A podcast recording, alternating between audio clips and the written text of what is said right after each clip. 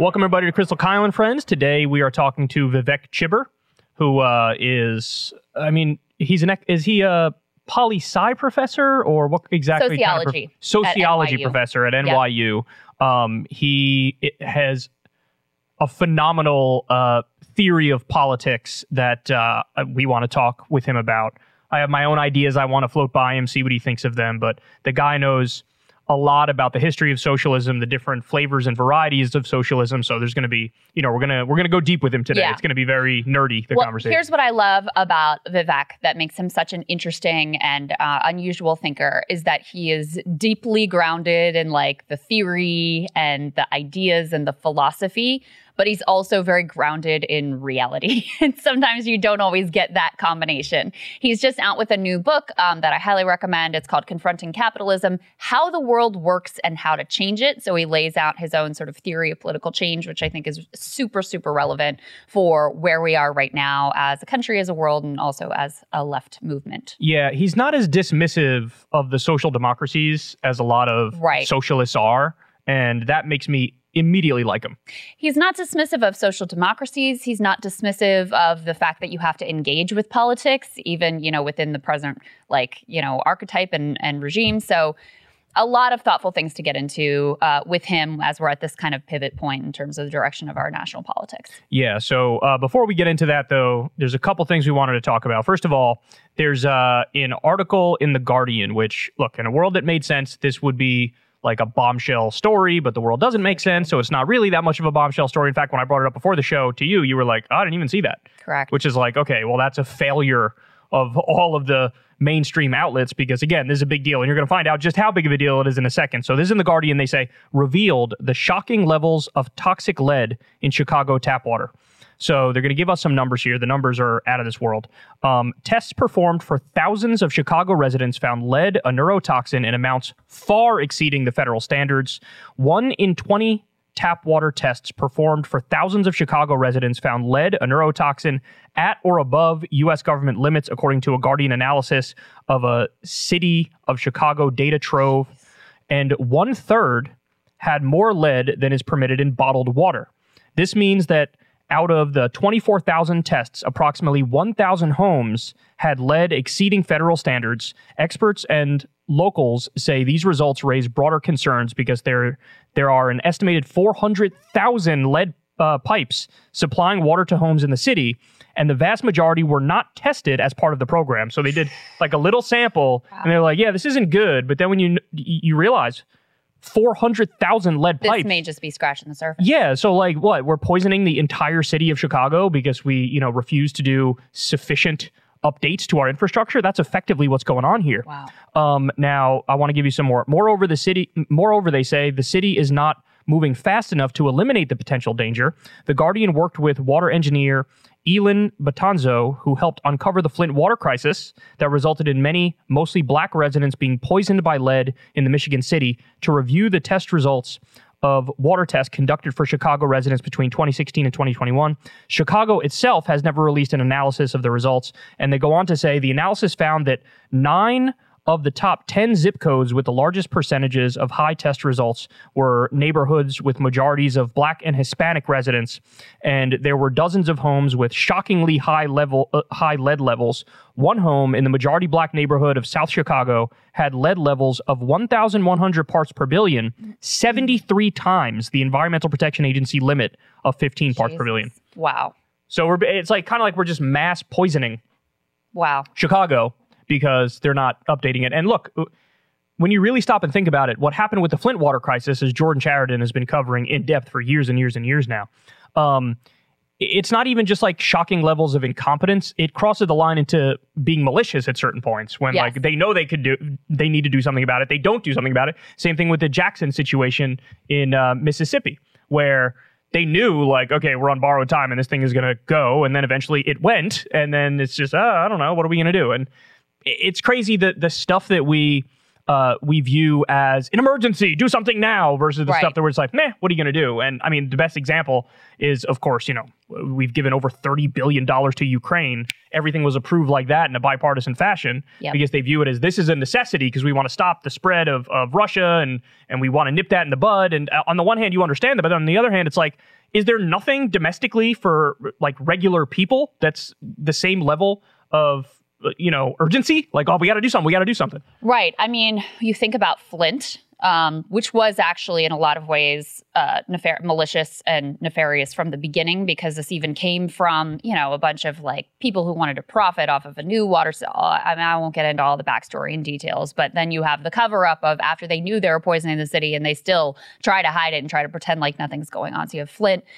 Now we've just been covering and learning about Jackson, where, you know, again, they've known for years that they have a massive issue with this water system. The state of Mississippi just got a whole bunch of money with the infrastructure project, and they have done absolutely nothing to make sure that their capital city, the largest city in the state, has drinkable water or water at all. Why? Because it's largely a city of poor black people. Now you have Chicago. You could also add to that list a lot of other places, including a lot of places in West Virginia and Appalachia that get similarly neglected. So there's a lot to say about this. I mean, the biggest thing that I always think of is it really shows you who matters in society, who people, you know, who elites care about and who they don't. That's number one. Number two, you do wonder is this just scratching the surface? I mean, we happen to know now something about Chicago that we didn't know before. How many other places, how many other cities have failing water systems that are literally poisoning their kids and their residents as we speak? And just to be clear, there is no safe level of lead to have in your drinking water, and the effects oftentimes are irreversible. So, once you have been poisoned by lead, you are likely to have impacts from that your entire life, which is something that people of Flint continue to struggle and grapple with.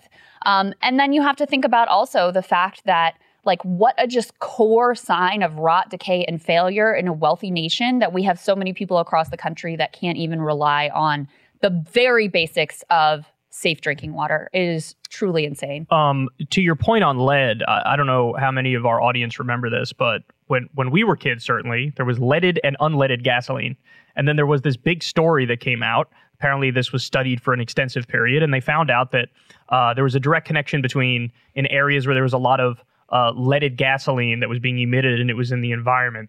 Crime levels spiked through the roof. Now you can make a causation correlation argument, but as soon as they cracked down on it and regulated it and got rid of the leaded gasoline, those crime ra- rates plummeted. So it, you know it's it's has uh, neurological impacts, Yes. in which in turn leads to psychological impacts, which Yes. is something you don't really think about when you think about environmental issues. But I mean, on the one hand, it kind of makes sense because it's like we are part of nature. So if you if you change the ingredients of the recipe, then you know perhaps you can do things like tweak behavior. Um, I I just wanted to say I went back in my own archive on Secular Talk on YouTube to because I know I have I feel like I covered a story that said like the exact percentage that it's estimated that doesn't have clean water in the U.S. I can't find that story, but uh, listen to this. So from 2020, under Trump, the EPA to allow lead mercury toxic discharge from coal plants into drinking water. That was a report from September 5th, 2020. And then also, listen to this 2018, bombshell 70% of Chicago water tainted with toxic lead. So this is just like a follow up to that story. Wow. Um, it, it- it's just it's crazy. Now I, I did want to make a comparison real quick to put everything in perspective for everybody.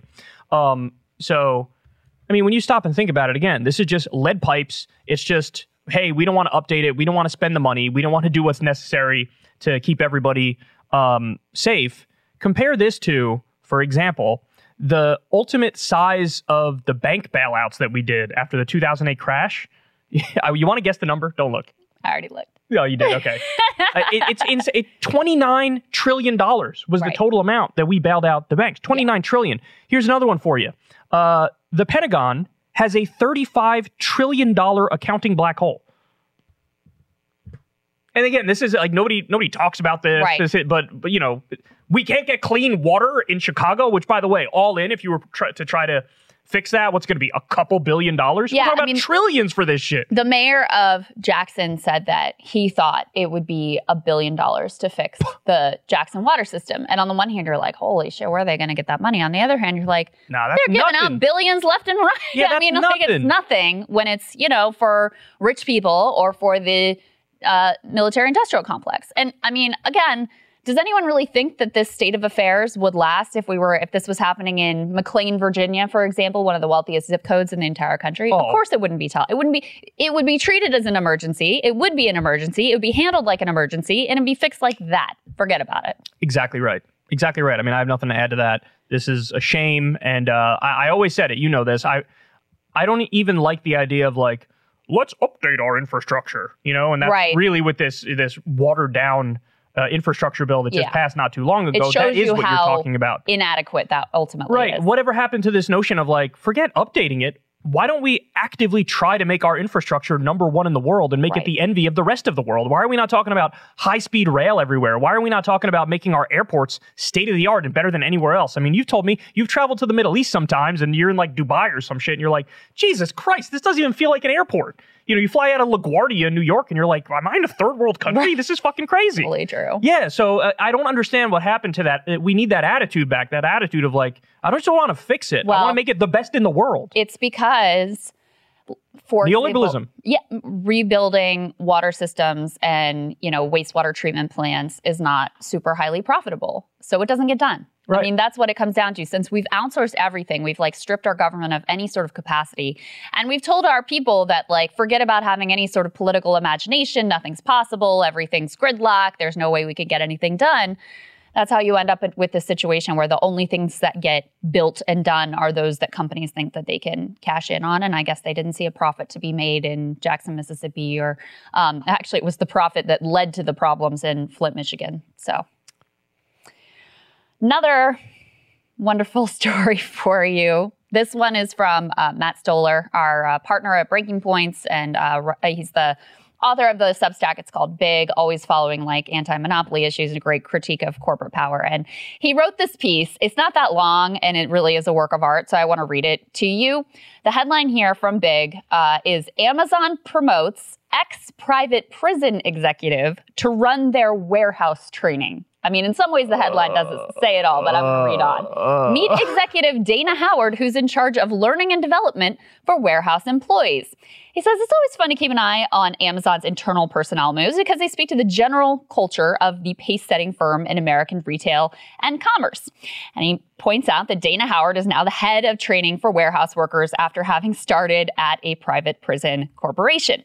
She says at Amazon, she came to their global security group and then their loss prevention team, which is to say, she ran their efforts to stop employees and contractors from stealing. All of this is reasonable if distasteful. Theft in retail is a problem, and having internal security is a clear need for a firm like Amazon. But what is surprising is that Howard was then promoted to run their learning and development team, which is Amazon's internal training program for all warehouse workers.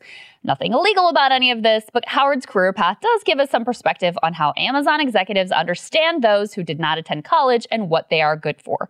To be fair to Howard, you're going to like this part too.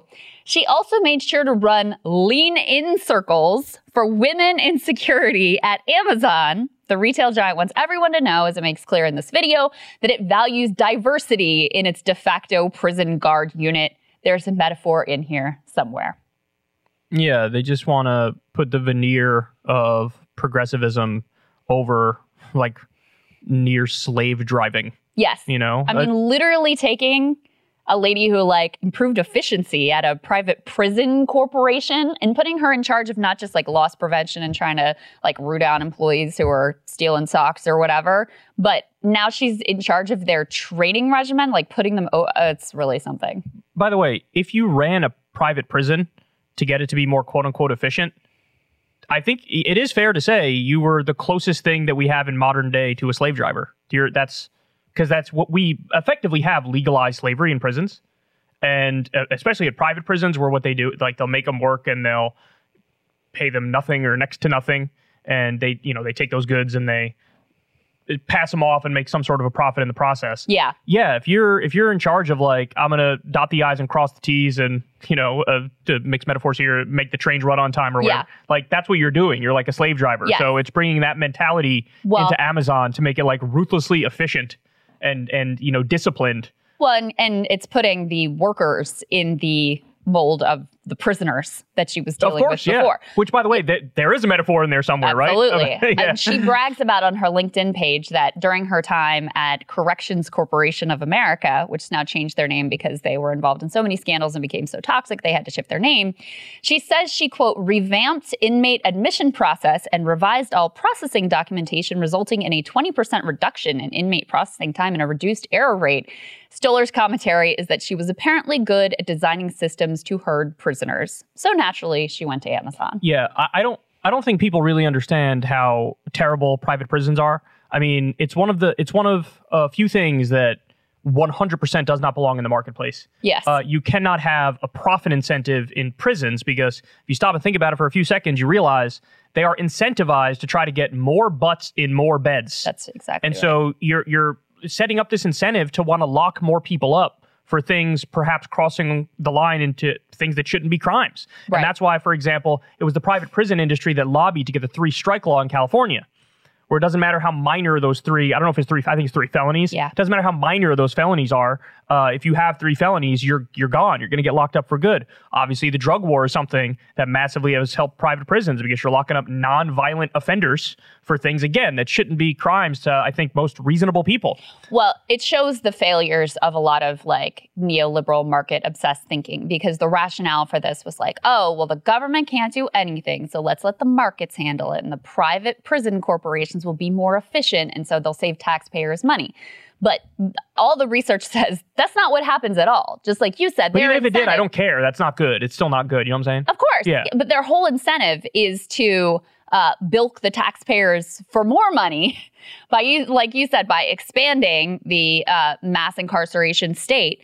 And so that's instead what happens. And then, of course, they skimp on any sort of care for inmates. They also try to cherry pick which inmates they end, end up having because, you know, they don't want any that have any mental health issues or any physical or health problems. So uh, it's a disgusting, grotesque, immoral uh, place to be trying to turn a profit. And of course, Amazon looked at that industry and said, let's take from there. Let's recruit from there. they also, and I remember because I've covered this in the past, to cut costs, they will serve stale and moldy food. And there's been these nightmare stories of these, you know, entire, you know, cell blocks getting sick because they were eating stuff that was obviously not good anymore. Yes. And this is the kind of stuff that you're dealing with. They're going to skimp as much as possible, um, and they're going to try to turn a profit. They're going to try to lock more people up. Yeah. It really does speak to crisis of neoliberalism. You can't privatize everything. You Right. just you can't do. I mean, There- mercenary armies are another example of this. It's like Blackwater. You got this like Christian nationalist who's running this private army that you sent to Iraq, and you know they of course they they didn't follow the same laws that our uh, troops were required to follow, which is how you get like the Nisour massacre, for example, where Yeah. they gunned down all these civilians. Yeah, it's like it, when you privatize everything, this is what happens. Like, what's next? What do you want to privatize? Uh, you know, you want firemen to be privatized? Some places have done that. And uh, and by the way, what happens when you do that? It's a disaster. Things If start burning down, and hey, you didn't pay your, bill. yeah, you didn't pay your bill. Like, Yeah. Um, I mean, there are some core areas that should be outside of the profit motive. And this is actually a good transition to um, get into a conversation with Vivek. But I mean, think about the healthcare system, think about education, right? Think about prisons, think about basic public services, think about national security. Like, these are all areas where there are other goals in mind, where the profit incentive is just going to create terrible results and end up um, creating situations that's the opposite of the goals the population would ultimately have. I mean, the healthcare system is a perfect example of this. All of these greedy ghouls that um, profit off of illness, I mean, what they make the most money off of is people being chronically sick. And so, what do we have in America? We have a lot of people who are chronically sick. It's not doesn't take a rocket scientist to figure out how all of that happens. So, um, in any case, as I said, this is a great way to transition into a conversation with our guest today, uh, Professor Vivek Chibber. He is a wonderful thinker, sociologist, and author of a bunch of books. Um, he wrote The Class Matrix, Social Theory After the Cultural Turn. He wrote Postcolonial Theory and the Specter of Capital. His latest book is Confronting Capitalism How the World Works and How to Change It. Let's get right to it. Professor Chibber, great to have you. Welcome. Thanks for having me. I'm a big fan. Thank you. Um, likewise. And uh, so I wanted to start with kind of a, a big picture question and give you a chance to lay out your case however you want to make it. So your book is Confronting Capitalism How the World Works and How to Change It. So let's start with the question of how does the world work?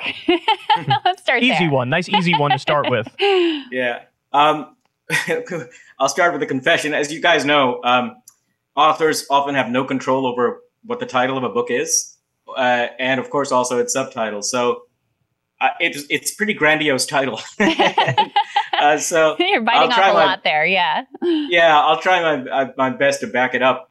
Uh, well, the world we live in is a capitalist world, and in order to understand the fundamentals of how it works, especially with regard to the quality of people's lives, um, the chances for a decent life, the relate the constellation of power, who's got the money and why they've got the money, who leads the most difficult lives and why. If you want to understand that, you have to start with how the capitalist economy and through the economy, how politics works, because the economic system also governs and puts all the limits on what the political system can do. So the way the world works is actually pretty simple. Uh, it's a system in which some people have uh, the vast majority of the wealth and the vast, uh, uh the, the biggest flows of income and because of their control over those assets, they exert either direct or indirect control over everyone else's life. And that makes the chances for those everyone else to ha- direct their own lives, to have a, their own autonomy, to have the freedom to do what they want to do. It makes it difficult for them, especially because those few people, the capitalist class, the corporate community, the business community, whatever you want to call them, those who control the assets make their money by squeezing the lives, squeezing the income, by uh, exerting control over everyone else's life. So it's a system in which there's haves and have nots, and the haves keep their power and their money by restricting the freedom and restricting the income of the have nots. And this is what shows like the Kyle Kulinski show and Breaking Points are in the business of trying to reveal. I'm just paid to do it in a different way you know, the way uh, Chomsky describes this landed with me a lot, and I've used the example many times. But what he says is um, like liberal capitalist liberal democracy is a little bit of a contradiction in terms because we talk about how democracy is wonderful in the political sphere, but then when you get to the economic sphere where you probably spend a majority of your life, companies and corporations are actually little dictatorships in how they run. So you're spending most of your waking time like in a dictatorship, effectively. Um, let me ask you this: yeah. do, do you think there's still a stigma against the word socialism? Because I would argue there it definitely has gotten less over the years, but there is still a, a stigma, and this is one of the reasons why I argued uh, in 2016 and in 2020. I wish Bernie had never called himself a democratic socialist. I actually said he should call himself a believer in social democracy because I think even that little difference, I do feel like sort of destigmatizes it and could spread the ideas further. So, do you agree with that? Um, you said two things, Kyle. Uh, one about what the the, uh, the, the status of the word is in the public political culture, and the second was what the tactical uh, orientation should have been on Sanders' side. As for the first, yeah, yeah, there's there's a stigma. There'll always be a stigma in capitalism with this word uh, and that's because of what it stands for. Uh, it's, as you said, far less stigmatized today than it was even 10 years ago, and definitely than it was 15 years ago. Uh, but th- that stigma is always going to be there because there are too many people who are paid to stigmatize it, and there are too many people whose power depends on perpetuating that stigma. Uh, the second question of whether Sanders should have run as a social democrat, hard to say. You know, I think he would have uh, lost anyway. But um, you could you could make the argument both ways. One is that uh, Sanders did more than anybody else in recent memory to destigmatize the word. And for people doing labor organizing, when they're asked by working class people, all right, so what do you stand for? It really helps if you have a simple single word that you can use to say, this is what I stand for. And it's the opposite of what you're having to live. And Sanders opened the door uh, to uh, uh people who are on the ground who are organizing having a somewhat easier time than they did before. Uh, because as you know, in the 70s and 80s, if you said that I'm a communist or a socialist. If you were at a trade union, that was it. That was the end for you. And I know people in, who, right now who are doing labor organizing for whom it's become a lot easier. On the other hand, yeah, in the electoral arena, there is a big liability because now the media gets control over your packaging and over how you're presented to the world. And mm. they did their best uh, to uh, to run him down with it. He, he put up a good fight, but it was an uphill fight. So it's hard to say net whether it was a good idea or bad.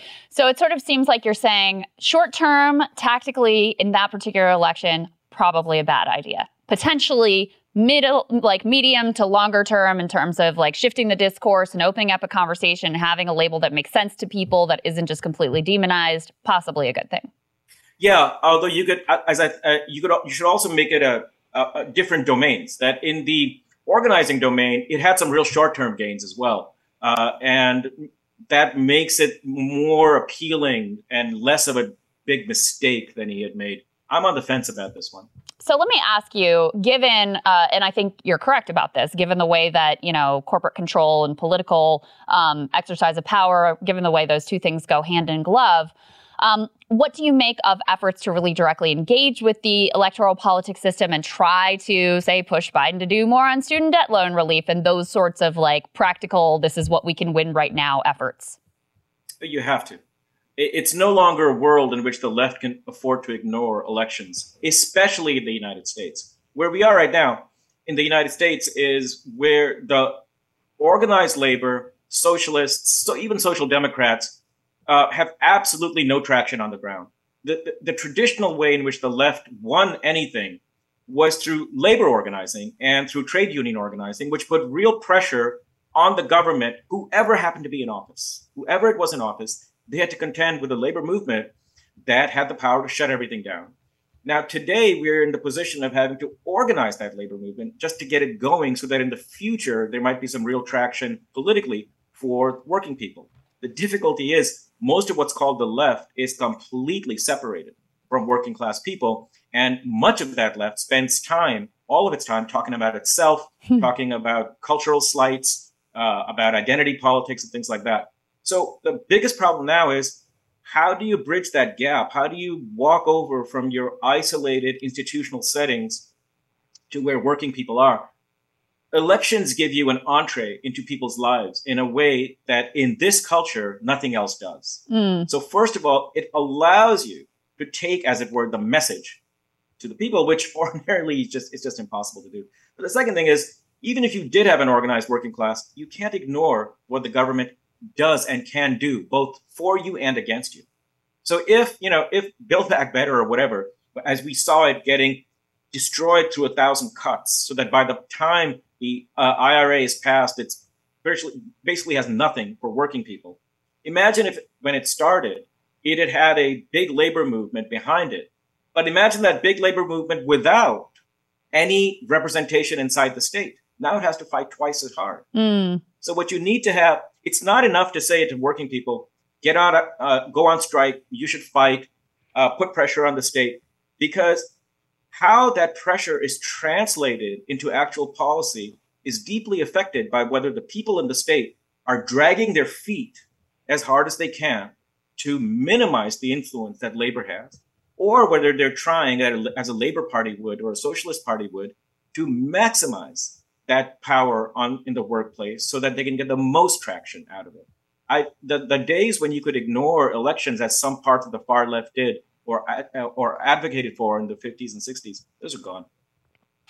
So um, I want to ask you about some definitions here because uh, oftentimes with politics it gets there's so much gray area and it's very rarely black and white and you'll get different definitions from different people when you talk about different political labels um, talk to me a little bit about the difference between say social democracy what that entails uh, versus something like market socialism um, and then tell me if you think they're even mutually exclusive um there is, if you go strictly by what the two concepts are supposed to uh, to convey, there is a qualitative difference between them.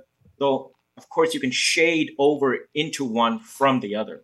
What social democracy is basically, it's a institutional form of capitalism. you still are inside capitalism when you have social democracy. Because why?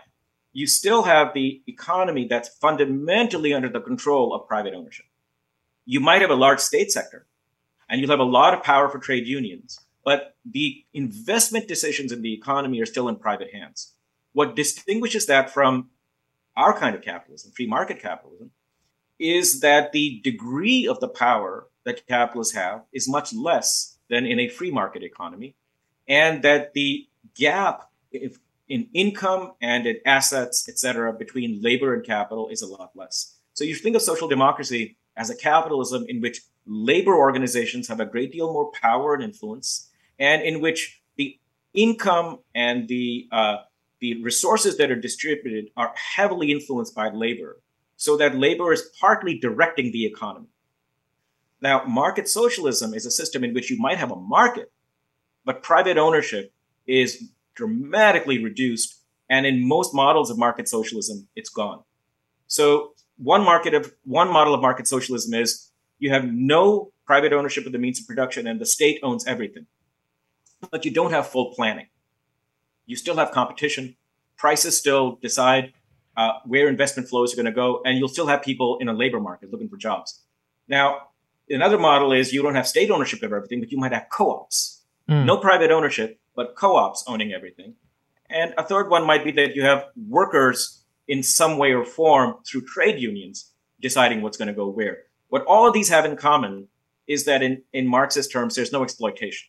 There's mm. no private owners who are now getting workers to work for them. It's community or public authorities of some kind. Where it differs from planning is that markets still play a very important role, unlike in a Soviet style planned economy. So the qualitative difference between social democracy and market socialism is that while both have markets, in one of them there's still a capitalist class, and in the other there isn't supposed to be one.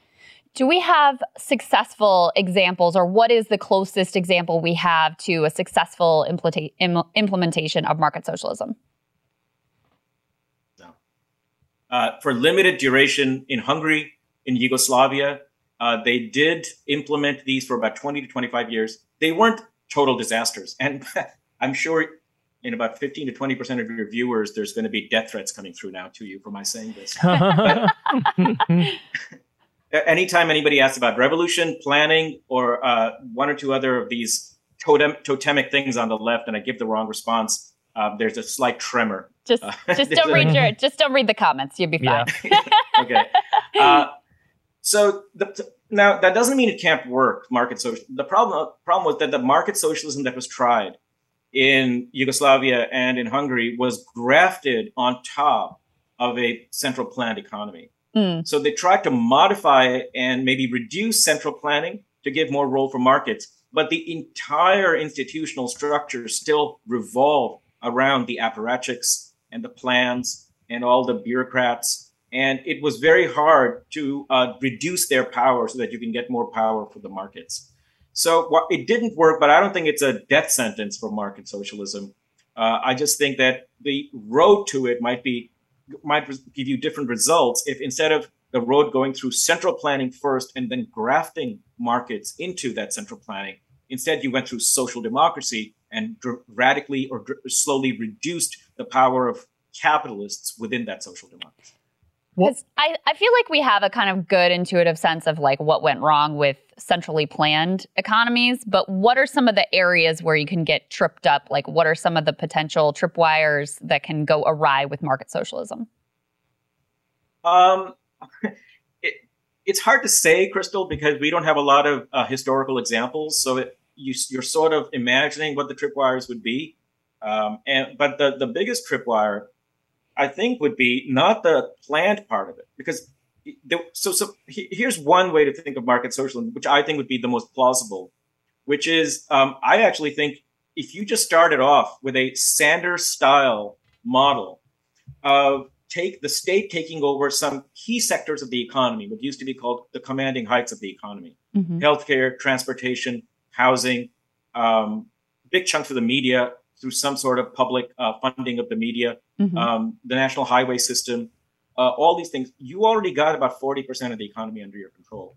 And we know that we can plan in those sectors because there's a lot of planning in those sectors in capitalism as well. Utilities mm-hmm. is another uh, section mm-hmm. sector that ought to be nationalized. So let's say you've taken over 50 to 60 percent of these big, uh, sort of um, quasi monopolistic sectors where you know you can plan them. Now you've got about 50, 55 percent of the economy that's left to markets. Now you slowly start eliminating private ownership in those. Maybe you start with hotel chains. Maybe you then move on to uh, uh, the auto industry or something like that. Through an iterative process, you can see how far can you take planning, and to in what domains is is it just beyond your reach, and you're going to have to leave it to markets. Now, if you leave it to markets with some kind of private ownership, the difficulty is going to be that the private owners are going to be like sharks. They'll, they're never going to stop trying to extend their control over the market if you eliminate the private owners altogether and you have some kind of co-ops, I think the biggest tripwire is that as long as there's competition amongst those co-ops, they're going to do what competitive firms do, which is they're going to keep their own wages low. They're going to try to, you know, what we call self-exploit. Uh, you're going to turn workers competing against other workers. So the biggest tripwire is that you've eliminated a big chunk of capitalism, and you've either a still got capitalists, and they're your permanently deployed lobby trying to push back against the state sector, or you've got workers competing against each other, and that's eating away at the social fabric that you'd like to see inside market socialism. Those are the two that immediately come to mind. So, what's your sense of because we're talking about here uh, central planning versus markets? Uh, what's your sense on what the right balance is there? Because oftentimes, you know, you you might have this debate in left circles, and some people will be for a more centrally planned economy, and others will be market socialists, where they do want to leave a lot up to the market, but just have uh, worker co-ops, which is you know democracy in the workplace. Um, I feel like it's a little bit of a false dichotomy here in the first place because you just described there, you know, uh, the state can take over 40, 50% of, of industries. And in fact, there are Scandinavian countries today, and correct me if I'm wrong, Professor, but there are Scandinavian countries today that have about 40 or 50% of their economy is, is uh, is taken over, centrally planned, etc. Is is it your sense that there always needs to be a balance there, and you need some semblance of markets versus central planning, or do you lean more in one direction or the other direction? I think the uh, when you there's no obvious answer to this, and whenever you are confronted where you don't have an obvious answer, you should go back to what your principles are. I think there are two principles that we should be, uh, well, actually three principles we should be working with.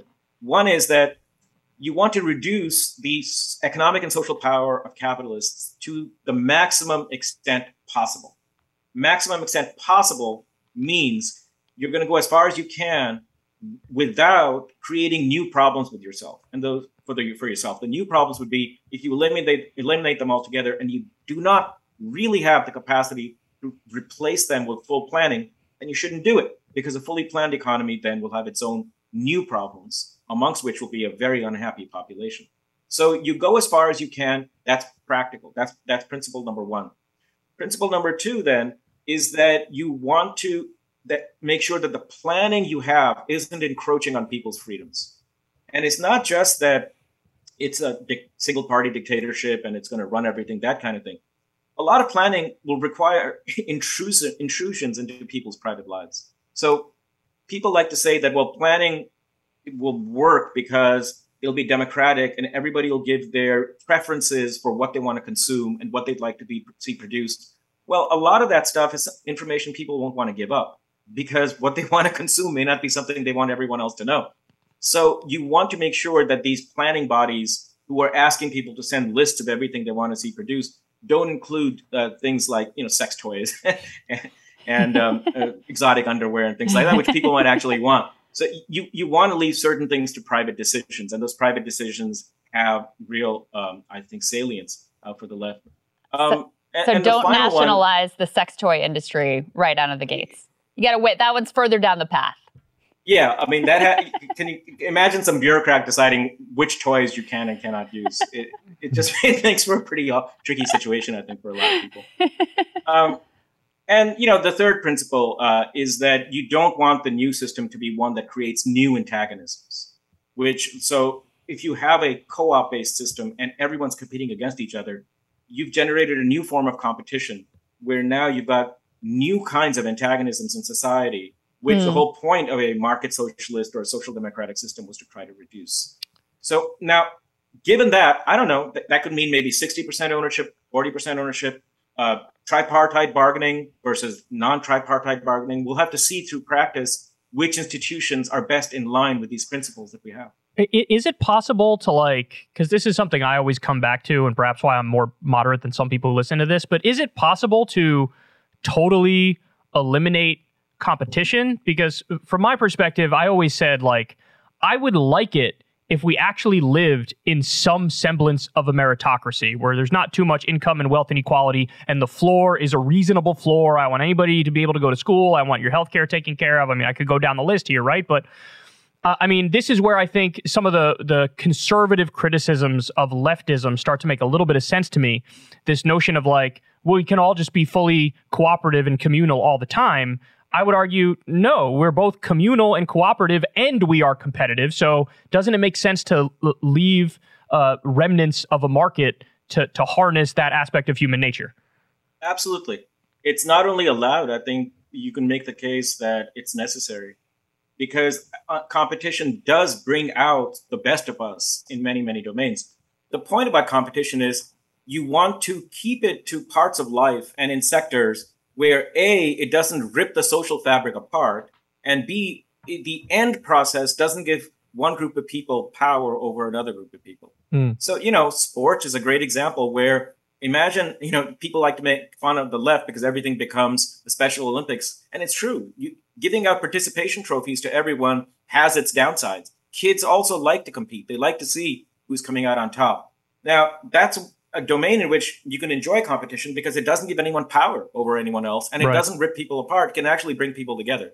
Outside of sports, outside of school, you can also see other ways in the market where this might be true as well. That's why market socialism has appealed to people because in theory, it gives you the ability to have the best of both worlds, to have all the benefits of competition and how that gets people to innovate and come up with new things. But at the same time, if it's working right, it's supposed to uh, preclude the possibility of it leading to domination or exploitation.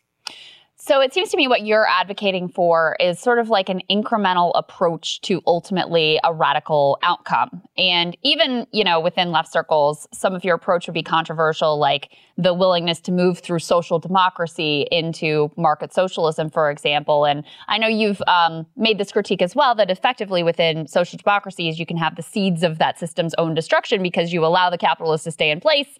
They end up co opting the political system, continuing to try to grab back the sectors that they've lost. They see this now as an existential threat to, you know, their very survival and like ability to um, exploit the people they want to exploit. So how do you move through social democracy without, you know, ultimately backsliding to something more like the neoliberalism that we have now? So to the first part of your question, I do uh, think that some kind of incrementalism is the way out. And that's not so much a particular preference that I have. It's just seeing the world around you and saying it's time to grow up. Uh, yeah. Uh, all this talk of revolution is fine uh, on the weekend or when you're sitting in a bar and you're drinking beers and all that. But uh, right now in this world, uh, the even if you think you'd like to have a big old break with capitalism and a rupture of some kind, you don't do that without a highly organized working class. You don't do that without a real political links between working people, the majority of the population, and a political party. So even if you're all about revolution, you've first got to do the work the social democrats do, which is organize labor, build a party, get over identity politics, start talking about everyday needs that people have. And maybe down the line, sometime in the future, some possibility of a break with capitalism is possible. But that's only going to be possible if you've done the hard work of organizing, building parties, and building real communities. So I think it's not really a choice. This is what we have to do.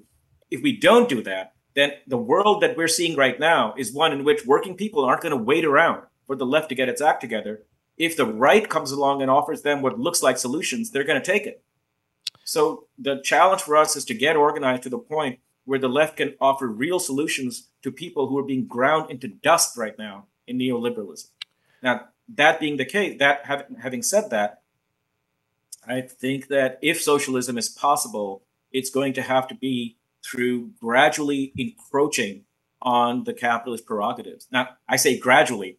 There's nothing gradual about moving to single health, single payer with one legislation. You've eliminated 15% of the control that private capitalists have. There's nothing per, per se gradual about nationalizing housing or public transportation. Those are pretty big leaps. They're just not as big leaps as the weekend revolutionaries want to see. But it'll still take a lot just to get that much. Yeah, and and I, I also want to respond to that point too, because as somebody who it you know I can identify as a number of labels because I think a number of them fit me accurately. But one of the ones I've often used is that I, am a believer in social democracy. To the idea that it you know has the seeds of its own destruction. Um, but this is also why you know constitutions are important because you could set up some sort of constitutional social democracy um, and so, in other words, you take certain things off the table, you make the bar to change that constitution very high, and then the capitalists could try all they want. But if it's you have a good constitution, then I find it difficult. It would be difficult for them to work around that. And I'm not saying they're gonna, they're not gonna try. Of course, they're gonna try. Yeah. Um, yeah. But you know, it also. Uh, I'm a believer in strong anti-corruption politics. Really has a, a, massive impact because prior to the 1970s in this country, we had a radically uh, different system. It was a number of Supreme Court decisions from the 1970s and onwards that made it so that basically money equals speech. And so whoever has more money has, has a louder voice in our system. And you had, you know, our politicians now are basically totally bought and owned by billionaires, CEOs, corporations, the wealthy. And if you just roll back that, that would uh, put us in a position where, uh, you know, the average people would have a, much much bigger say. So I feel like you have an instinct like I have, which is how do we improve lives in the most concrete way possible, which is why you seem to care a lot about empiricism. You seem to care a lot about evidence. And if that makes you fall on a position of like incrementalism is just a necessity, uh, I respect that because it's not a popular thing to say these days, but I think it's undeniably correct. But one of these ideas that I've been toying with a way to like drastically improve people's lives um, it, it, with one uh, you know policy change and i've talked to you about this um, it, it, gives me hope when i see all of these uh, direct ballot initiatives in all the various states uh, around the us because something like 80% of the time the the position that i think is more correct ends up winning. So just to give a few examples here uh, 62% in missouri are about to legalize marijuana, and that's a deep red state. But they're on the side of that. In the 2020 election, even though Donald Trump won the state of Florida, 60% of Florida voters also voted to raise the minimum wage in Florida. So, uh, you know, when people are given a chance to direct to, to vote directly on the policies that impact their lives, economic or otherwise, they generally make the right decision. So if if we could either have a direct ballot initiative in all 50 states where you, you know you could pass some federal law that says each state has to set up their own direct ballot initiatives or you just have a federal law where every time you go vote for president you vote on the top five issues you have a process to get on there uh, even though there are ways that moneyed interest can sort of work around that because you've seen these like massive misinformation campaigns mm-hmm. sometimes where they have these ads where they lie about what the vote really means Uber and, then, and Lyft and Uber California, and Lyft exactly stuff, yeah. but look but the, the, the bright side though is even though that does happen uh, number one you could change the laws about who can fund ads on that and whatnot but number two um, like 80% of the time the better position wins so is that something that that uh, you see as well? Does that give you hope? I'd like to call this like Kyleism or something, where you have constitutional uh, direct democracy. Yeah, let me. Um, you know, I neglected to answer the sec- the last part of uh, Krystal's question, and which also feeds into what you were saying. So let me start with that because Krystal had, uh, ended by asking, "Does social democracy or potentially even market socialism have the seeds of its own destruction, and is that its biggest weakness? Because you leave the capitalist class intact or substantial chunks of it, and they'll be trying to undermine it over time."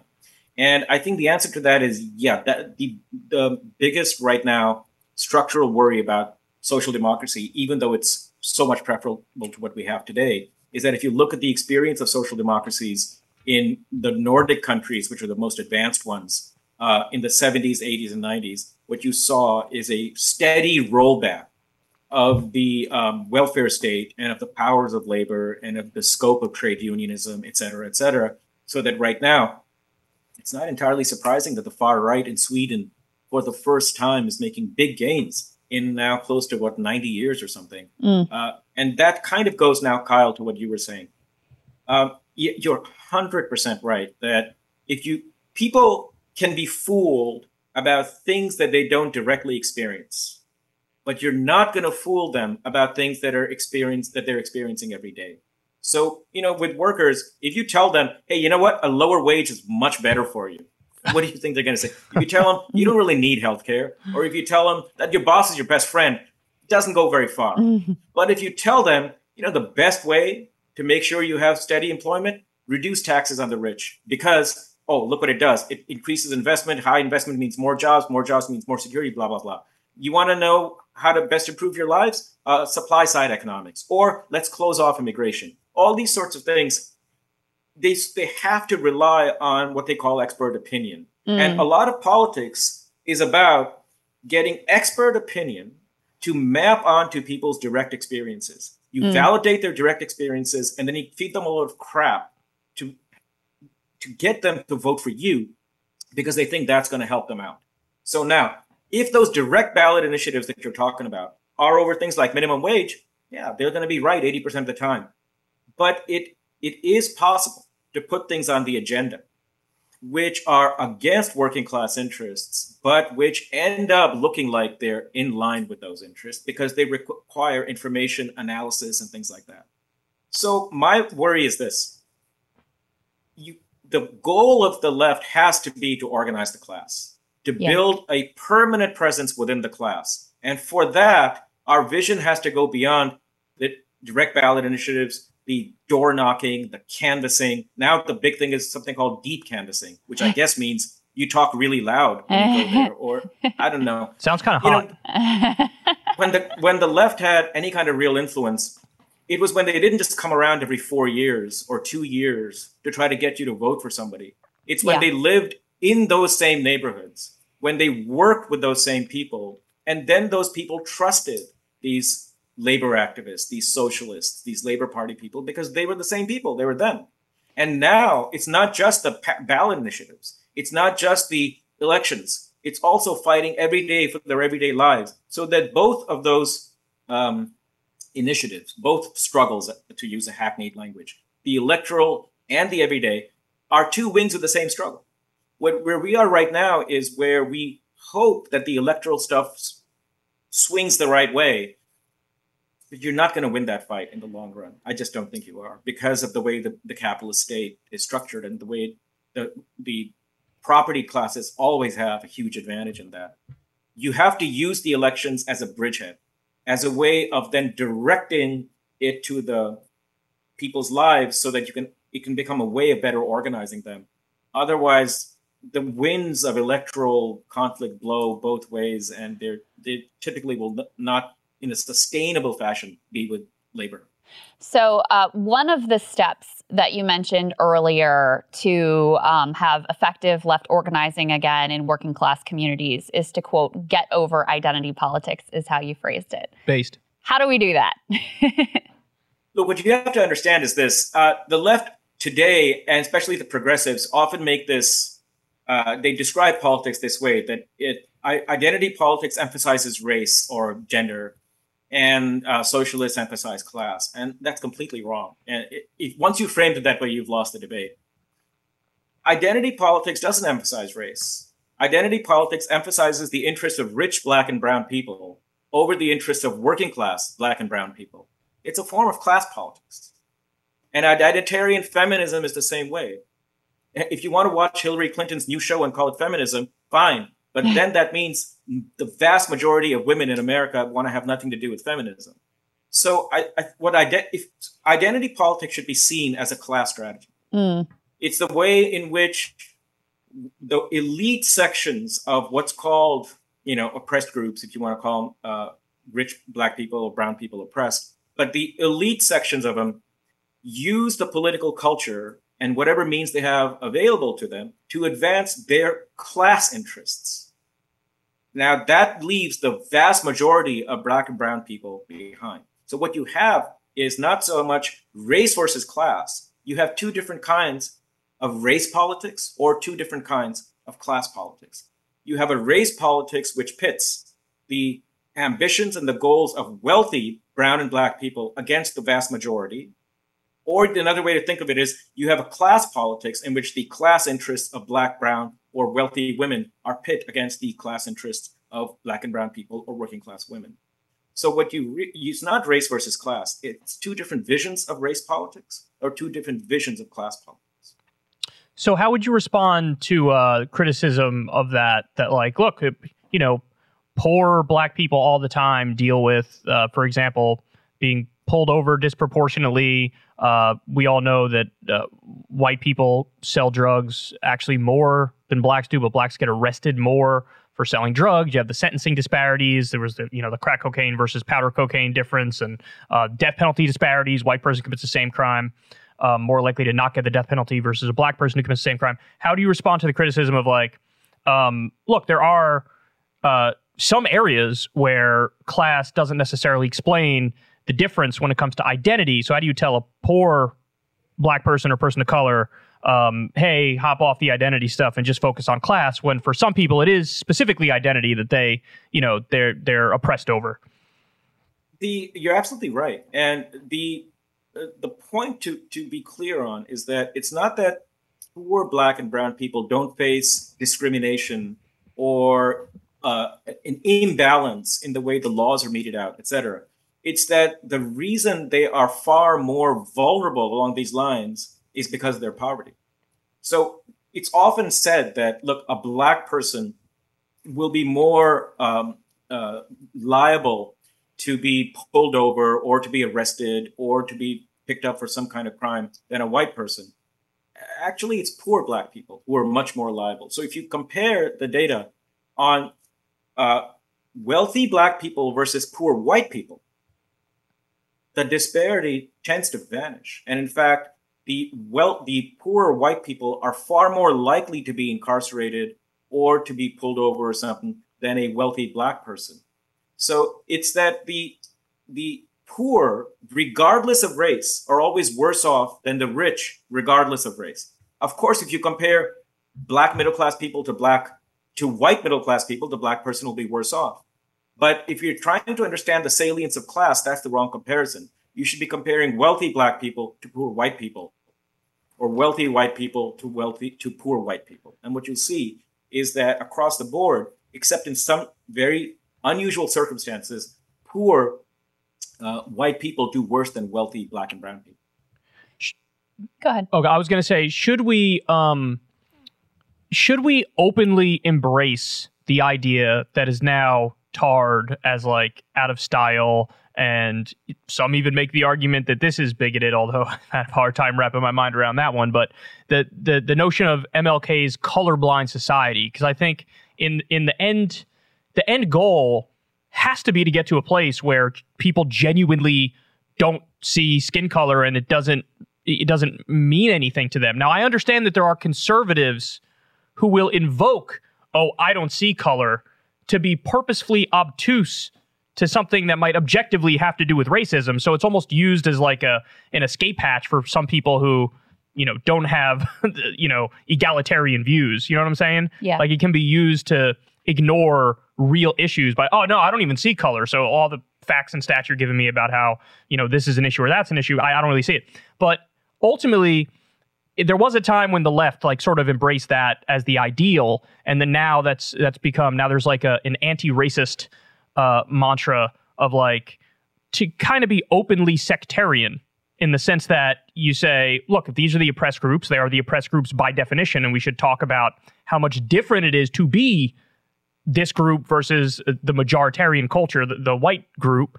And but like I, I can't I, maybe I'm old school, maybe it's my own bias as a white dude, but like I don't see any way to create um, you know, class solidarity and class consciousness and actually unite other than to actually try to abide by the principles of the old colorblind idea. Am I wrong on that? No. Uh, if you can't have this as your vision, what the hell are you doing? What are you fighting for? You're fighting for a permanent labeling of people, and it's not just it's not just black versus white, white anymore. Now there are ever more gradations. Everybody needs to have their identity. Everybody needs to have their own uh, special medal in the oppression Olympics now. Uh, the, if you if your goal is not to move to a society in which people uh, no longer see each other through the lens of color, then you're fighting the wrong fight because you're fighting for a society of endless tribal warfare in which there is no social fabric where people can re- relate to each other on any other kind of terms. It's, it's a huge mistake to reject the slogan that you want to move to a colorblind society. You, d- you don't want to ignore oppression. You don't want to ignore color based oppression. But of course, you would like to see it if the, your kids, the next generation, when they grow up and they're playing with other kids, they just see them as other kids. When people relate to each other in society, they judge each other on what MLK said, on their merits, on their talents, on their qualities as human beings, not on the biological accident of their skin color. Look, I mean, the whole point of justice is that you don't treat people on grounds or on things that for which they have no responsibility. Mm. I'm not responsible for my skin color. A white kid isn't responsible for the fact that he's white. But the, from the moment he's born, if you tell him, as a lot of progressive now want to tell him, that everything he has is because of slavery, or everything he has is because his parents and his community oppress other people, you're creating somebody who is either going to have a catastrophically low self-image, or somebody who's going to say, "Screw all of you. You won't blame me for everything that, that's ever happened in the world." And I just got here. I'm just six years old. So uh, old school is the only school there is on this. And look, uh, if the left doesn't come around to this, it, will it'll be dead before too long because it's a diseased way of looking at life. Well, let's talk about too um, the realignment that we've seen that really starts with the Reagan era, but has been accelerated with the Trump era, where you see the white working class in particular moving to the right, but you also see uh, working class Latino men in particular um, moving right and increasingly identifying as Republicans. Um, first, where do you think that that comes from? What are sort of the roots of that shift to the right? Um, let's first of all just acknowledge and just register the fact that the numbers are still quite small. So Latinos still, in very large numbers, uh, majoritarian uh, in majorities vote for Democrats, and blacks still, of course, in large majorities vote for Democrats, and there are historical reasons for that uh, though there's no denying that there's a bleeding of support away from the Dems. Um, we're all sort of trying to figure this out because the polls are not fine grained enough to get us a good sense of what exactly is going on. And the scholarship on this, it, it, through things like ethnographies and all that, is very thin because most social scientists are m- much more in, in, sort of imbued with this. Um, uh, what's the word? Um, the, the same discourse and framework of identitarianism uh, as as mainstream media is. So they don't. If they see white people or if they see Latino men moving to the right, they already have the answers. It's because they're misogynist or it's because they were born racist or something like that. Mm-hmm. So they don't treat them as re- reasonable, rational people and then try to figure out what's behind all this. So we're we're left guessing. Let me start by saying this. You shouldn't be surprised to see it, what the data, what the polls seem to show is that the Latino men who are moving to the Republican Party are doing it because they're socially conservative. And there's also a certain amount of women support for the Republicans, surprisingly so, on what is thought of as social conservatism, etc. Now, what do we make of that? So the typical response from academics, liberals, is that, well, this is what misogyny looks like, or that this is what right wing male culture looks like. Well, maybe, but you also have to contend with the fact that there's a very large section of women in minority communities who also hew to a kind of social conservatism. So, what do you make of that? Well, I'm not surprised, and socialists have never been surprised by this. The reason is in a rapacious, barbarian kind of capitalism that we have today, this what is what is called a neoliberal capitalism, when people don't have social supports for each other. If you look back to the 19th century, which is the last time that you had this sort of situation, what do you find? Working people have to rely on their networks, on their communities, on their families, uh, and on institutions that they've inherited over time, as against institutions that the working class is building up, like trade unions or the welfare state, because either they don't exist, like in the 19th century, or they're being torn apart, like today. Now, where you're in a situation where your community and communitarian concerns, institutions like the church are the only institutions that are left, and they might actually do some social good every now and then, you are going to value community over what you see as a individualism run amok. Mm. And if those individualists also talk down to you, the way American liberals do, mm-hmm. if they tell you everything that's wrong with you, your culture, your gender, your sexuality, then not only the men, the women are also going to say, you're waging war on us, us being my man and me, or my family and me, whatever. So these, a social conservatism is natural among working class people. And the left has to respect it. You have to respect the fact that people value their communities, that they value the many of the institutions which you identify with the right. And until you are able to imbricate yourself in their lives, live with them, recruit from them, show them the respect, and that show them that you're not trying to tear those communities apart, but to build on them so that those communities end up being affirming components of people's lives, not means of domination.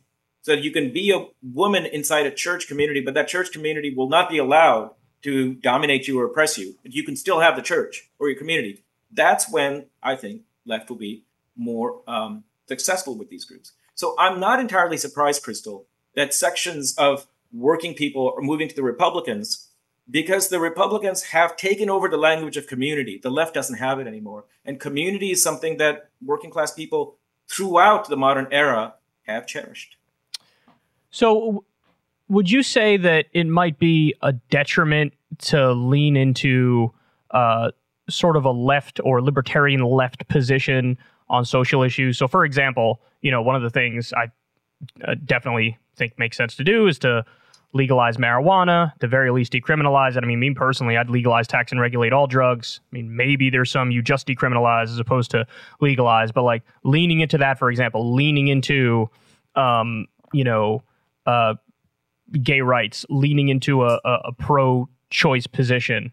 Um, you know, go down the list of social issues. Is should there should leftists have something that makes them in their mind that makes them more cautious on these fronts, thinking, oh, we might lose working class support if we go down this path? Or, because uh, me personally, I always feel like on issues of like tradition or social conservatism, I actually have no issues taking those head on because I think we have a stronger argument for like a libertarian left position of live and let live and increased freedom. Um, do you agree with that perspective, or do you think like tread carefully because you don't want to sort of blow up the coalition for an ancillary issue? Um, the goal is to organize working people men, women, non binary, heterosexual, gay, everything. And the goal is to realize that since the working class is the vast majority of society, it's going to have every single one of these issues internal to it, represented in it. Which means that if you want to bring them together, the first uh, principle is mutual respect and you respecting them. You're not going to have mutual respect if you say, well, there's this 6% of you that are gay and we can wait on that crap. We're going to do it later. You have to support those, those, those struggles, those demands for equality, the same way as you insist that black people, even though they're only 14% of the population, should have equality. So by, at a fundamental level, you can't say that we're going to backpedal on some issues because they're only small numbers of people. Now, tactically, at any given moment, you might say that we're going to have to live with X, Y, or Z being sort of demoted on our list because right now we're not ready to take it on. That's always been true. It's always going to be true. Um, my view, Kyle, is much like yours, which is I think most people don't have a problem with these things. It, the reason sexuality has been weaponized in this way is because the right found out that if we run with this horse, we can use it against the left because we're going to say they this is just one instance of them tearing your communities apart, not respecting your communities, not respecting traditions. If we are in the position of showing that we in fact respect their communities and part of our tradition in our community has been to let people mind their own goddamn business, to do whatever they want in the privacy of their bedroom, or to make friends with whoever they want, as long as no one has a material interest in sustaining those those domination those forms of domination, the way in the South planters did in the 1940s and 50s, in American culture, it's a fairly libertarian culture, and most people don't have a problem with letting people live their lives. What they recoil against is when they think liberals are disrespecting their larger life, and it's whether it's sexuality or marijuana or anything else, that's simply one component of the assault on their traditions, on their traditional ways of being. Those traditional ways of being include all sorts of stuff that we would actually cherish today. Yeah. Um, let me ask you a question that falls into this realm of like the pragmatic approach. So if you look right now, um, you know, white people who didn't go to college are overwhelmingly, you know, in the Republican camp. They're with Trump. They tend to agree, you know, uh, more consistently on a, a, whole host of issues with the Republican Party than they do certainly with a left position. At the same time, you have um, affluent liberal suburbanites who are increasingly moving into the Democratic Party, and so on an issue, just to take an example like Medicare for All, I can see an easier path to winning over those like upper middle class liberals to supporting it than I can to a lot of, um, you know, super Trump supporting white working class voters. So, is there a pragmatic argument for saying it'd be great to have the multiracial working class coalition, but maybe the more achievable thing in order to notch some political wins right now is to go in hard on persuading the uh, professional class, liberal class? I mean, they're still working class.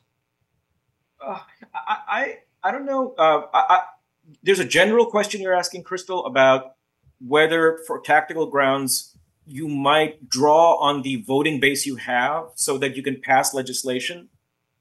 And then there's a specific issue of single payer or Medicare for all.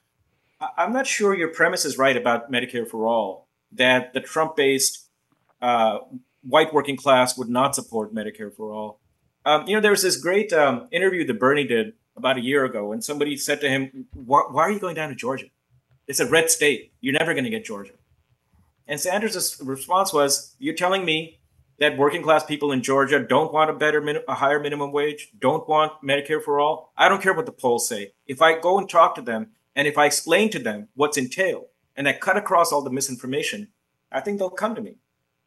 I think that's true. I think Medicare for all is something where if you're a working class person, you're going to come to it if it's explained to you correctly. There are some people in trade unions who are worried that they might lose some really good benefits that trade unions have given them. That's true.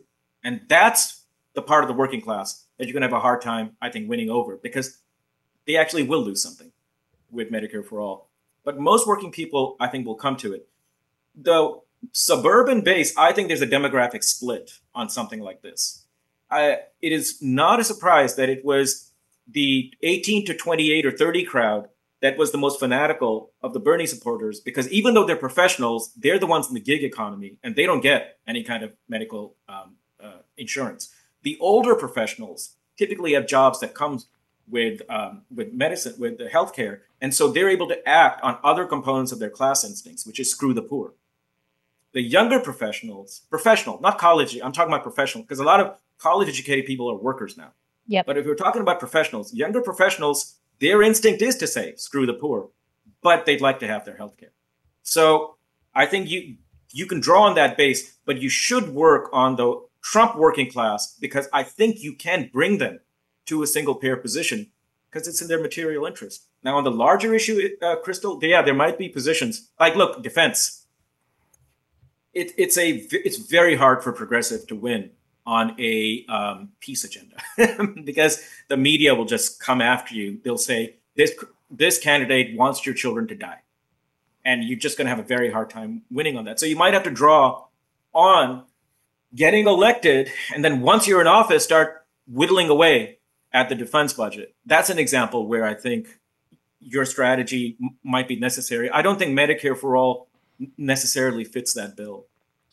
I, I mean, I guess on on all the messaging stuff, I really think I'm like this is the area where I'm the most optimistic because I think that um, it is definitely possible to message in a way where you even win in the foreign policy conversation. You definitely win on the issue of Medicare for all. So a poll from Hill and HarrisX, which came out in 2020 found that 69% of registered voters support Medicare for all, including 46% of Republicans, so almost half of Republicans. And I think you're correct that it probably is because those are the, you know, the the less well off financially, 46%, right. right? But then among Democrats, to get back to your original question, yeah, 88% support it. So right. a lot of these like professional middle class people where there might be a cultural divergence, right? They're total they totally would have went and voted for Bernie Sanders if it was Bernie in 2016 or 2020. Right. But then ultimately they didn't. They voted for Joe Biden because of elect- yeah, Krystal. I think that's the it's it's electability yeah. though. That's all it came down to. They're so scared the, of Trump yeah. that they're like, oh, I'm I'm the, told that this guy's the only one who could beat him. Uh, the biggest lesson I think for the for us, any uh, the left for progressives of the Sanders campaign is this: I, I don't I don't I think it's very very hard to win on a social democratic platform if you're just uh, fighting for the existing spectrum of votes. Mm. And Sanders knew this. Sanders, under, when he, whenever he was asked, "How are you going to get any of this stuff passed? How are you going to get through the electoral system?" Again and again, he kept saying he's he used the word revolution he said, We're going to have a social revolution. He meant something very specific by that. He said, I am going to draw, half of the electorate has given up on the system. They think it's rigged, they think it's controlled by the rich.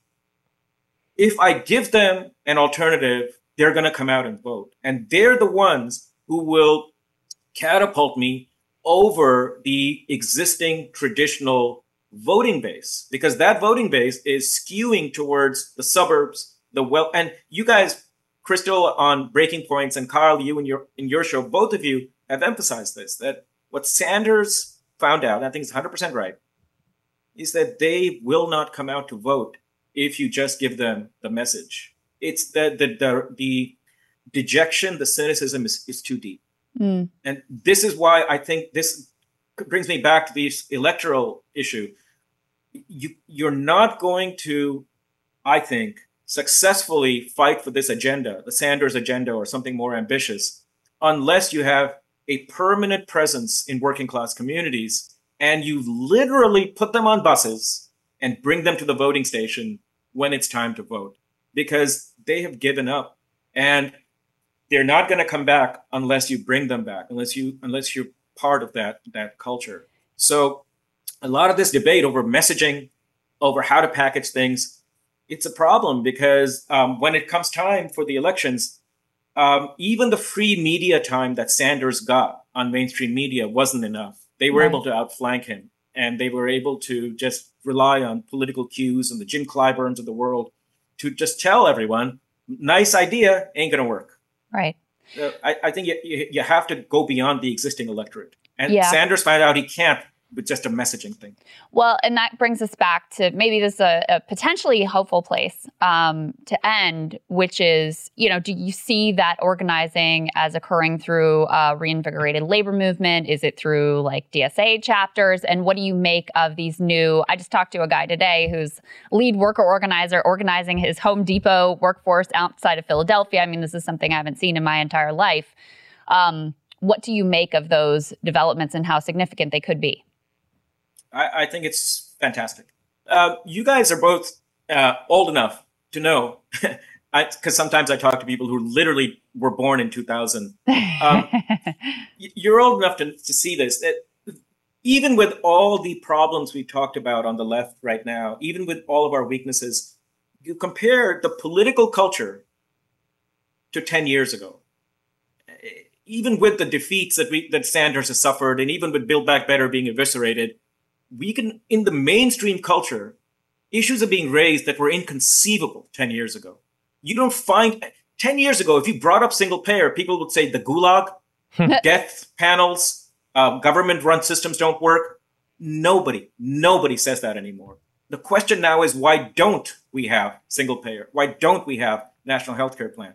When right now the the uh, talk around interest rates being raised, um, Krystal and Kyle, in mainstream media, you have the New York Times and the Post running op eds saying, hey, you don't need to destroy millions of lives to bring down inflation. There are other ways of doing it. This is inconceivable before 2016. Mm-hmm. So look, the, the, the main, the political culture has now moved to the left. And that's because of the Sanders campaigns. You now have organizing going on 72% of the population supports trade unions. That's that's astounding. Yeah, it is. Right? So we are in a place now where culturally, because the political discourse now finally acknowledges that working people are human beings and that there's real ways of improving their lives without shitting on them. You are now in a place where the probability of some sections of that culture coming together and starting to do organizing activities because working people see, hey, everyone doesn't hate us. Maybe we do have some rights. Hey, it's actually possible to win. Section of the middle class saying, even though you're white and poor, you're still a human being. So maybe we should go organize them.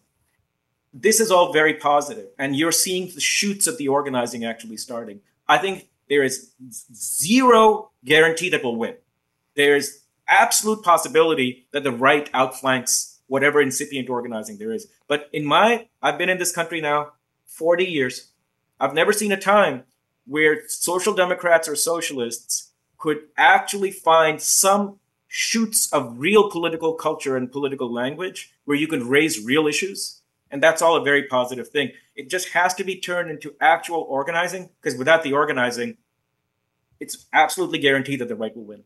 Yeah, I think that is all really well said. Um, such a pleasure, such a treat to get to talk to you for um, such a great period of time today. Me too. I really uh, encourage everybody to go out and grab this book, if not all of your books. Uh, the title again is Confronting Capitalism. Lovely to speak with you, Professor. You too. Thanks so very much for having me. Our pleasure. All right, so that was Professor Vivek Chibber. Um, that was a very, very substantive conversation. I like it when I'm talking to somebody who is a professor and I ask questions that I would ask of a professor, and then they give me a direct answer. Yeah. Because usually with professors, you can say something and then it's just you. They end up going all over the place and don't really answer. Well, I think it's unusual to have someone who has such a like big picture, high level view, but also very like practical, realistic, reality based thinking. That's what I think makes him so special and um, why it was such a treat to get to dig in with him. Yeah, he's one of very few. And honestly, that's one of the things about the left that annoys me the most is that with a lot of people who are high level thinkers, it's just sort of like like revolution, skip a few steps, we're at like some sort of utopian or, or, near utopian yeah. society. And it's like, wait, no, you need to like you are not going to convince any normie by doing that. And you know, one of my big things is like I embrace my normiedom. Mm-hmm. I never want to get lost up my own ass in this own little like subculture of of insular lefties. Like I, you need yeah. to embrace normiedom, and you're not that like people don't want to hear you bring up, you know, Leninism and then say uh, revolution and then we're there. And it's like what the that none of that makes any sense. You have to walk people through it. What exactly are you going to do? How are you going to do it? Yeah. why do you think what you're even trying to do is possible. It's sort of a protection mechanism, though, from having to deal, which I understand with this like slings and arrows of the current political moment. Because you can just basically like exempt yourself from having to deal with that messiness because it's not the ultimate socialist utopian revolution that you're waiting for. And so, you know, you can sort of say, well, none of this is good. It's not worth engaging on this issue or that issue, et cetera, or engaging with this um, election that's coming up because ultimately it's not the socialist revolution and ignores the very concrete things that can be done right now today that can marginally make people's lives better and hopefully move us towards a place of incremental change that leads us somewhere. Yeah, everything is worth doing along that road. I have the polar opposite view. Oh, it doesn't matter for reasons X, Y, and Z. Literally everything matters. All of it matters from the tiniest little political issue you can imagine that even just affects a local level. Yeah. All of it matters. Yes. You know what I'm saying? Yeah. So, yeah, I, I just I think he's great. I mean, the fact that he uh, he's very empirical in his analysis. Mm-hmm. That's another thing that I like. I like empiricism over just theory. Like I need you to be able to point to something like, well, that's where we're going first. And then after that, we're going to try this. And if that doesn't work, we do this. That's what he's all he about. He also doesn't bullshit you. When I'm like, okay, so he's he's preferred outcome is market socialism. And you're like, okay, well, what are the examples? He's like, there aren't any. And here's the problem. It's like, I'm surprised he didn't bring up that, you know? I'm surprised he didn't bring up, what is it, the, the, the Mondragon Corporation or yeah. whatever it's called. And there's also that region in Italy that I'm blanking on the name. These are things that Richard Wolff brings up. But, right. you know, in yeah. terms of like at a countrywide scale. Is it Madrigal or Madrigan? I don't know which one it is. Gone, I think. Madrigal. Okay. Well, whatever. That's one example of a giant co op that is yeah, a giant corporation that is competitive, co op um, company that is competitive. But it's not. He's you know, it's not a company. It's not a country. It's Right. not an entire nation. But I will say, I think market socialism is the least far fetched and utopian version Mm-hmm. of socialism, in my opinion, because it requires very little tweaking to get there. Like, you could, in theory, pass a law tomorrow that says all the companies, there's no longer one dictator at the head of it. Now all the decisions have to be democratic. And you can democratically choose, like, Dave's going to be the manager and Greg is going to be an expert in this area, but you have to democratically choose it. You could, in theory, pass one law and have market socialism implemented by like the end of the year. Well, he makes so a- it's not that utopian. he makes a great point that even if you just just quote unquote got single payer healthcare and nationalized the healthcare system you're talking about 15% of the economy Right. Yeah. so that gives you a sense of like that's not really incrementalism. That is actually a radical change from the status quo um, that can move you you know measurably towards what your ultimately ultimate goal is. So a lot of thought provoking stuff in there about how to think about our current political moment and how to move forward. But i mean i think uh, his core insight is actually uh, absolutely correct. There was no way to get where we needed to go when you just have the messaging and you don't have the working class organizing to back it up. That's his main point that he keeps coming back to Mm-hmm. is you need a permanent organized labor force.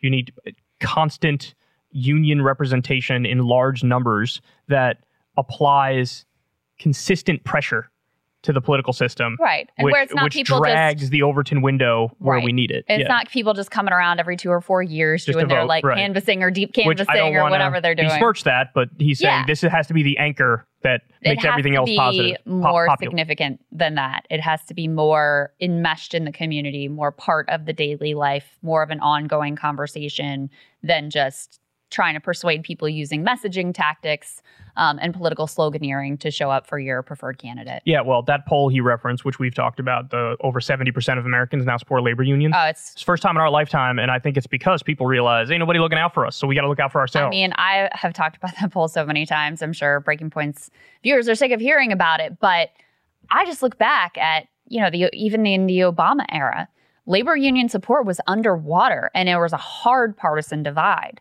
Now, I think for a whole host of reasons, but accelerated by the pandemic and the fact people realize, like, oh, our bosses will literally risk our lives and kill us for profit. right.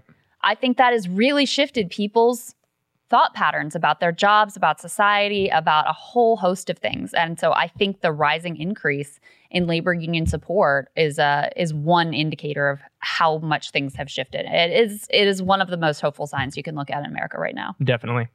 All right, guys. Uh, we love you. We'll talk to you soon. Everybody support the show on Substack. We appreciate that. You get the newsletters. If you sign up on Substack and you get the videos of the interviews a day early, uh, everybody else can listen for free, the audio version of the show. But thank you to everybody who already is uh, paying on Substack and everybody else. Please consider it. We don't have any advertisers here. We love you guys, and we'll talk to you soon.